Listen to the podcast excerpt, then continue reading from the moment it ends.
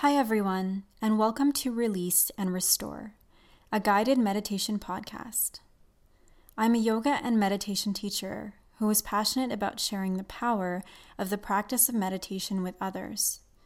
By quieting the mind, we create space to understand ourselves better so that we can approach life from a place of love and compassion rather than fear.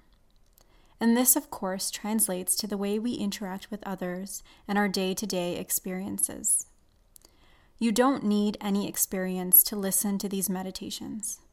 Just have an open mind and a desire to find that place of inner stillness.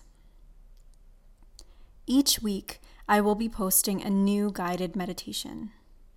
Feel free to listen week to week or sort by topic that resonates best with you and what's happening in your life at the time.